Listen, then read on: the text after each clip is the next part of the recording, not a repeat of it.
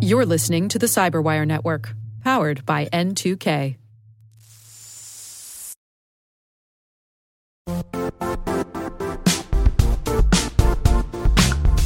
Don't struggle to align your organization's cybersecurity with business risk. Get the only solution that goes beyond reacting to threats with vulnerability and risk monitoring. You need the next evolution of MDR, and only Critical Start delivers it. Critical Start doesn't just monitor and respond to threats. They put you in control by detecting suspicious activities, quickly responding to contain threats, and identifying your most critical assets and protecting them against vulnerabilities and exposures. With continuous visibility, expert guidance, and measurable risk reduction, Critical Start has redefined what it means to manage cyber risk. Demonstrate provable security maturity to your leadership while positioning your program to achieve the greatest risk reduction per dollar spent. Stop fearing risk and start managing it with Critical Start. Visit criticalstart.com and request a demo today.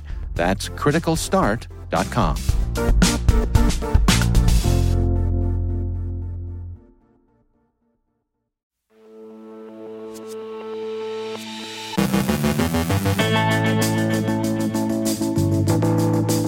U.S. says China contracted with criminals to carry out cyber espionage campaigns. Norway says China was behind an attack on its parliamentary email system. China denounces accusations of cyber espionage as slander and says it's the real victim because the CIA is the one stealing IP from China. AWS expels NSO Group from its CloudFront CDN. NSO denies it permits its intercept tools to be abused. Saudi Aramco sustains a data breach. Ben Yellen describes calls for bans on government use of facial recognition software. Our guest is Tom Kellermann from VMware on the potential cybersecurity threats facing the Olympic Games. And an MSP struggles with ransomware.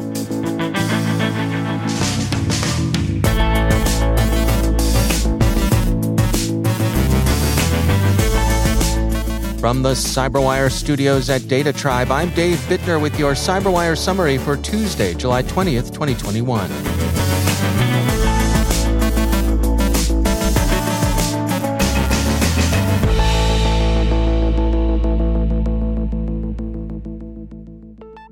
The U.S. has said that China's Ministry of State Security contracted at least part of its exploitation of Microsoft Exchange servers to criminal organizations in many cases, those gangs were permitted to profit directly from their activities, a White House statement charged. Quote, the United States is deeply concerned that the PRC has fostered an intelligence enterprise that includes contract hackers who also conduct unsanctioned cyber operations worldwide, including for their own personal profit. As detailed in public charging documents unsealed in October 2018 and July and September 2020, Hackers with a history of working for the PRC Ministry of State Security have engaged in ransomware attacks, cyber enabled extortion, cryptojacking, and rank theft from victims around the world, all for financial gain. In some cases, we are aware that PRC government affiliated cyber operators have conducted ransomware operations against private companies that have included ransom demands of millions of dollars. The PRC's unwillingness to address criminal activity by contract hackers harms governments, businesses, and critical infrastructure operators through billions of dollars in lost intellectual property, proprietary information, ransom payments, and mitigation efforts. This is more an APT side hustle than it is the sort of privateering the U.S. has accused Russia of tolerating.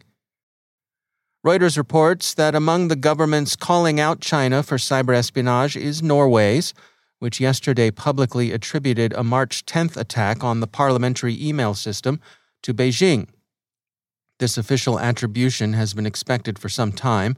Chinese intelligence services have been the leading suspect in this incident since early in their investigation. Norway made its attribution in connection with the general accusation by more than 30 nations that China had been engaged in widespread and damaging cyber attacks. China this morning answered the widespread condemnation of its operations with a denial and tu quoque accusations of American misconduct, the Washington Post reports. The rhetoric is in the increasingly familiar wolf warrior style.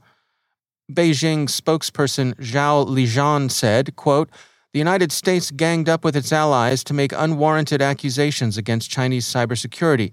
This was made up out of thin air and confused right and wrong. It is purely a smear and suppression with political motives. China will never accept this.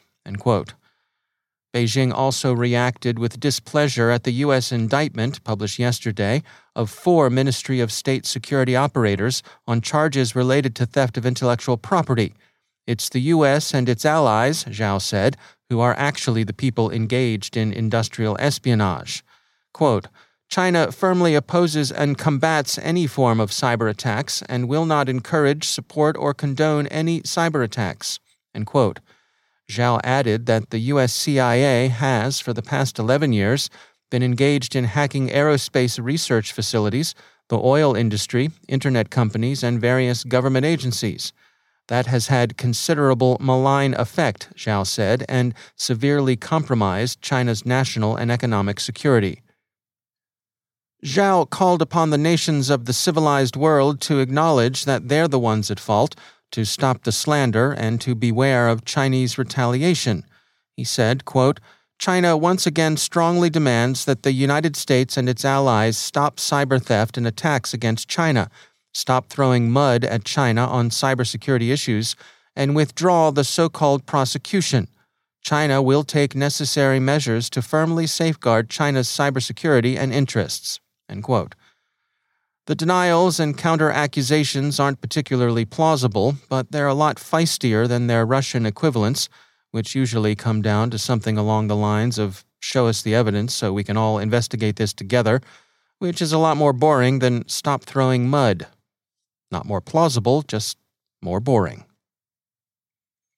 Amazon Web Services told Motherboard that the cloud provider has revoked NSO Group's access to its infrastructure. AWS said, when we learned of this activity, that is, the targeting of journalists, dissidents, and others with NSO Group's Pegasus intercept tools, we acted quickly to shut down the relevant infrastructure and accounts. NSO Group had used Amazon Web Services CloudFront content delivery network. It will no longer be able to do so. Amnesty International has published the forensic investigation it conducted into apparent use of Pegasus against the targets described by the Forbidden Stories Pegasus Project, the University of Toronto's Citizen Lab published what it characterized as an independent peer review of Amnesty's work. That review generally concurred with Amnesty's conclusions.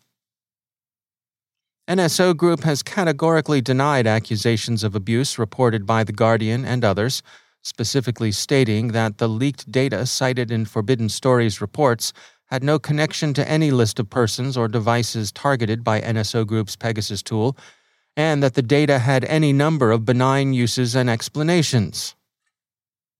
Their letter to The Guardian said, quote, NSO does not operate the systems that it sells to vetted government customers and does not have access to the data of its customers' targets.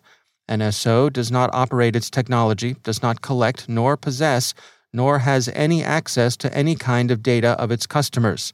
Due to contractual and national security considerations, NSO cannot confirm or deny the identity of our government customers, as well as identity of customers of which we have shut down systems. NSO, after denying that its products were used in connection with the murder of Jamal Khashoggi, a killing which NSO called heinous, and reiterating its claim that its products can't be used for surveillance of U.S. citizens, said it was committed to doing all it can do to ensure that customers use Pegasus appropriately. Quote, NSO Group will continue to investigate all credible claims of misuse and take appropriate action based on the results of these investigations. This includes shutting down of a customer's system, something NSO has proven its ability and willingness to do due to confirmed misuse has done multiple times in the past, and will not hesitate to do again if a situation warrants. This process is documented in NSO Group's Transparency and Responsibility Report, which was released last month. The governments of Rwanda, Hungary, and Morocco told The Guardian that they either didn't use Pegasus or that they didn't understand what the paper was asking them about. India's government replied to The Guardian by suggesting that their coverage exhibited bad faith. A criminal organization that styles itself Zero X is offering a terabyte of proprietary data stolen from Saudi Aramco. Bleeping Computer says the gang claims the data includes personal information on over 14,000 employees, business documents, and engineering information. According to Saudi Aramco, Zero X obtained the data from third parties via exploitation of an unspecified zero day. The attack did not involve ransomware and does not appear to be an extortion play, although a deadline the group imposed looks like a prelude to a ransom demand. The crooks called the deadline a puzzle for Aramco to solve. And finally, CloudStar, which the record describes as a cloud and managed service provider with a large customer base in the mortgage, title insurance, real estate, legal, finance, and local government sectors, continues its recovery from a ransomware attack it detected Friday. The incident has interfered with real estate transactions, and the record, betting on form, thinks recovery may be a matter of weeks as opposed to days.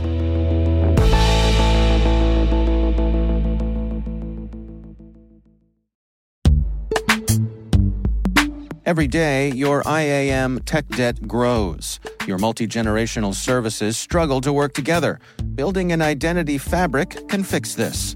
It makes all your identity tooling stronger and allows you to connect any app to any service you want to use with zero coding, zero maintenance, and zero app downtime. Strata's identity orchestration platform separates the identity logic from your applications so you can optimize existing IAM tools and manage them in a single control plane. Now, every vendor, standard, and architecture work together.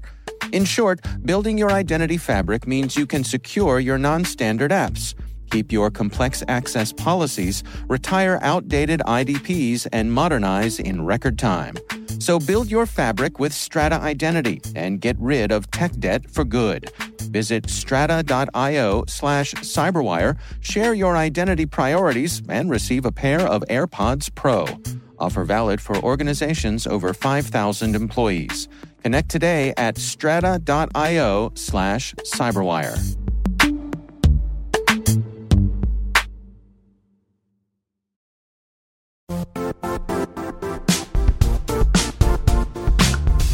The IT world used to be simpler. You only had to secure and manage environments that you controlled. Then came new technologies and new ways to work. Now, employees, apps, and networks are everywhere. This means poor visibility, security gaps, and added risk. That's why Cloudflare created the first ever connectivity cloud. Visit cloudflare.com to protect your business everywhere you do business.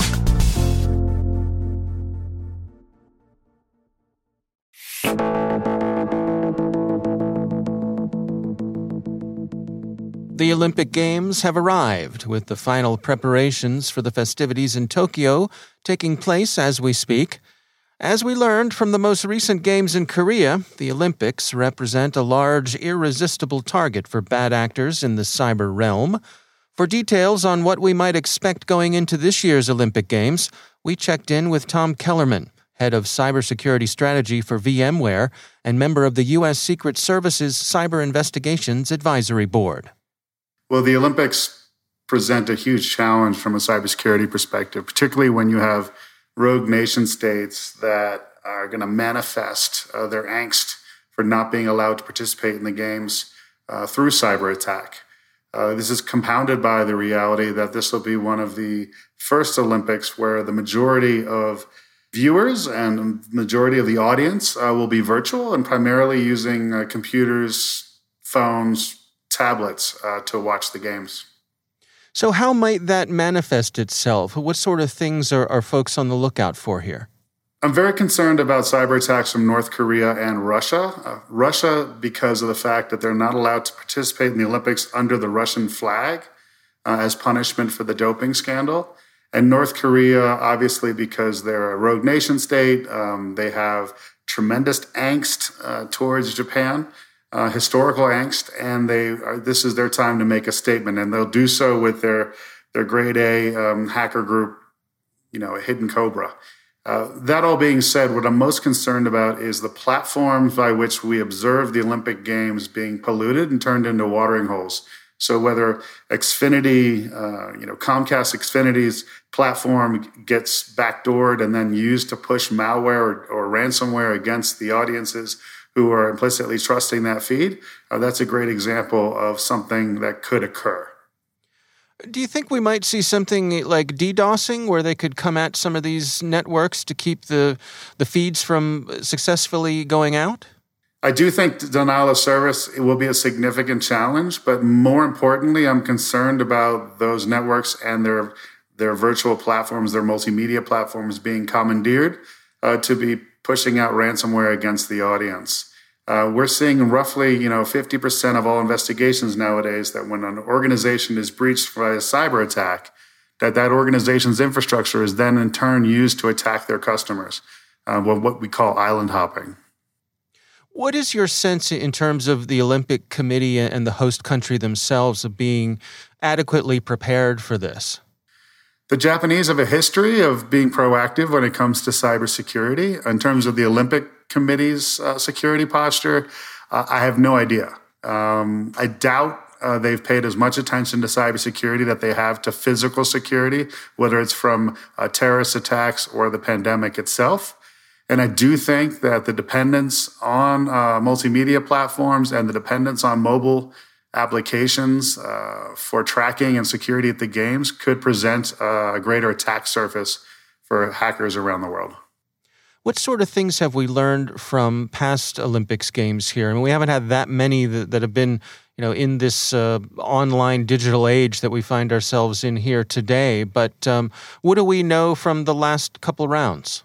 What we've learned is that countries who feel like they've been scorned or shunned from the games uh, by the Olympic Committee uh, for past actions or malfeasance or the reality that they're, you know, autocracy um, that is anti this type of, uh, you know, sporting event, you more, more than often than not, they react in cyberspace. And what I'm concerned about now is that we're going to see attacks that go beyond denial of service and attacks that go beyond just merely trying to steal monies uh, from the audience and the participants. Uh, but more importantly, I could see, you know, a phenomenon where you see a major cloud provider's infrastructure used to deliver uh, ransomware attacks uh, or see destructive attacks against the games themselves in a cyber construct. Well, hopefully, you know, the committee and all organizations are conducting regular threat hunts within their environments to ascertain whether or not a backdoor or a behavioral anomaly exists now, one that could manifest into a more systemic contagion and or delivery mechanism for uh, destructive attacks and, and or ransomware. That's Tom Kellermann from VMware.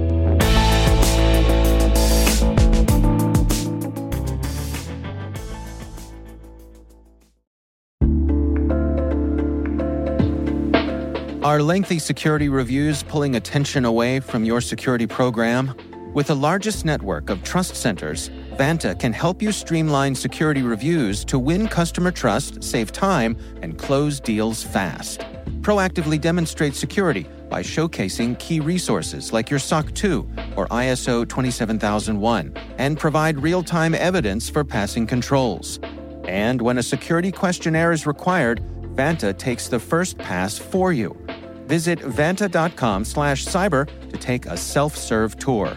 That's vanta.com slash cyber.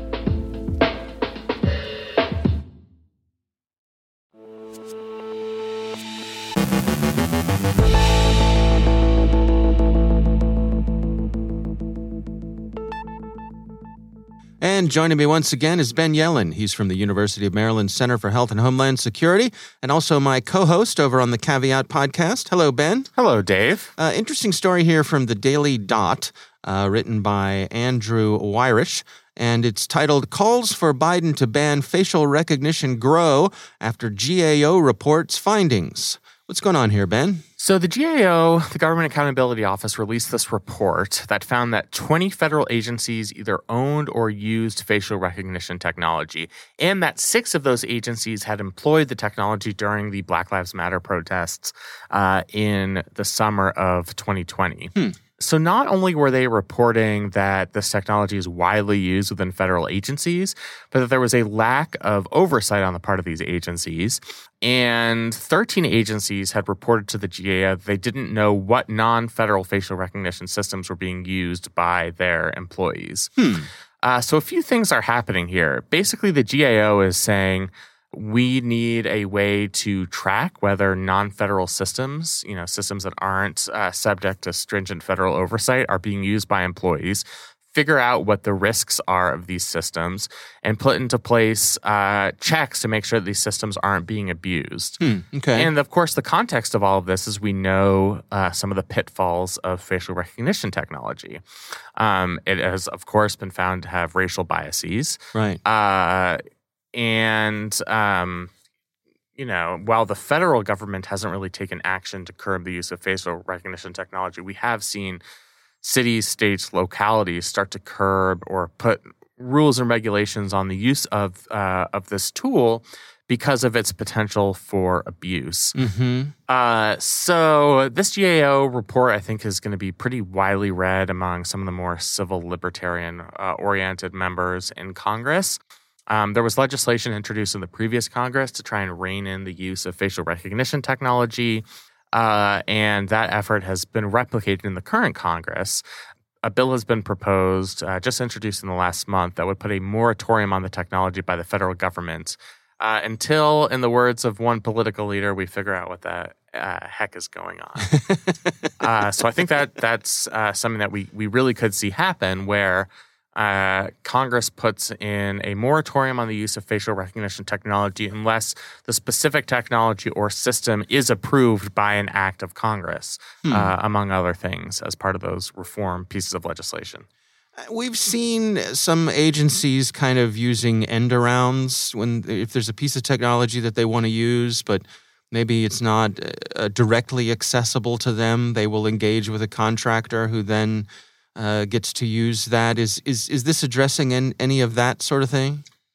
Yeah, it does. Uh, I, I think what the GAO is saying, what other civil liberties organizations are saying is unless we put widely applicable broad rules on law enforcement's use of facial recognition technology, they are going to keep finding these loopholes. So that's why the administration and Congress need to take action now. Uh, because otherwise, the agencies themselves are going to be unfettered in trying, uh, you know, to to do an end around current regulations. Hmm. You know, the fact that 13 of the 14 agencies that they interviewed aren't tracking which commercial facial recognition products their employees are using Mm-hmm. uh, is a pretty big wake up call that there is just not sufficient oversight here. Hmm.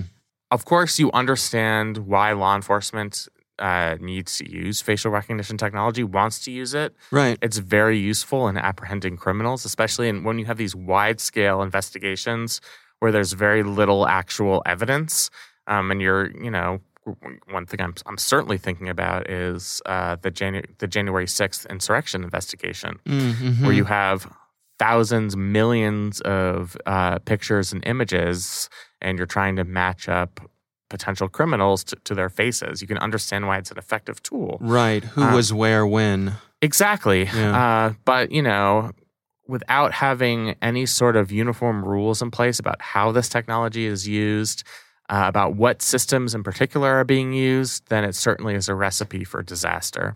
So I think, uh, and, you know, that's what the GAO is for. They put out these reports because members of Congress don't have the time or resources to, to do that research themselves uh, necessarily and figure out. Um, you know these these oversight gaps. Is so is there generally? I mean, is there bipartisan support for this sort of thing, or are folks on both sides of the aisle cautious when it comes to facial recognition? Yes, I will say two things though. There's bipartisan support for more regulation of uh, facial recognition software and bipartisan opposition. Uh, Oh, I just think it doesn't fall neatly along partisan lines. I think Uh-huh. they're it's kind of a, a horseshoe thing where you have extreme left wing civil libertarians saying, you know, this has significant racial biases. We need to uh, put a stop to this, uh, you know, before it perpetuates systemic racism. Right. And then on the other side, you know, people on the right wing who say this is Big Brother, this is uh, government overreach, this mm-hmm. is targeting. Uh, you know, our... there's something here for everyone to hate. Exactly. uh, and then there's you know people in the middle of the horseshoe on both sides of the aisle who are like. Eh, kind of like to have this as a, you know. We can it, see how this is an effective law enforcement tool. Yeah, so it just doesn't really neatly uh, divide along those partisan lines, which I always mm. find interesting. Yeah, yeah, yeah, that is interesting. All right, well, Ben Yellen, thanks for joining us. Thank you.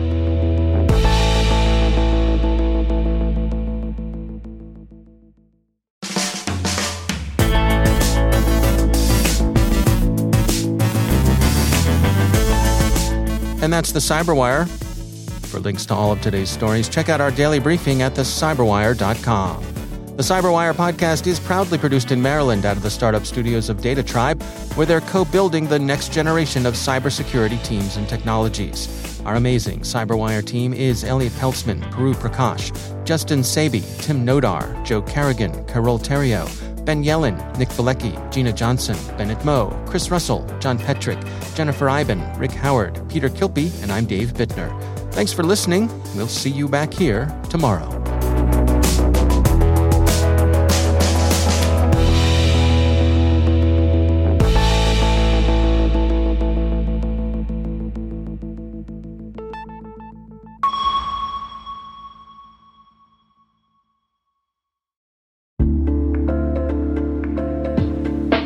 Listeners.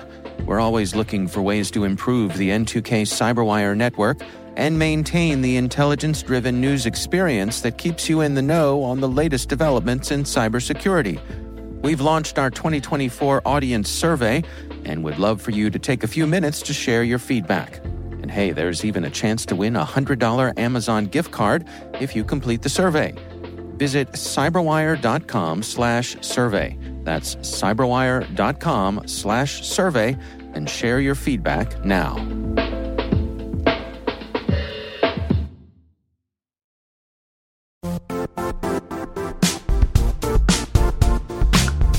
And now, a word from our sponsor, Zscaler, the leader in cloud security.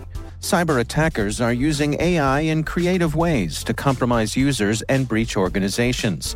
In a security landscape where you must fight AI with AI, the best AI protection comes from having the best data. Zscaler has extended its zero trust architecture with powerful AI engines that are trained and tuned by 500 trillion daily signals.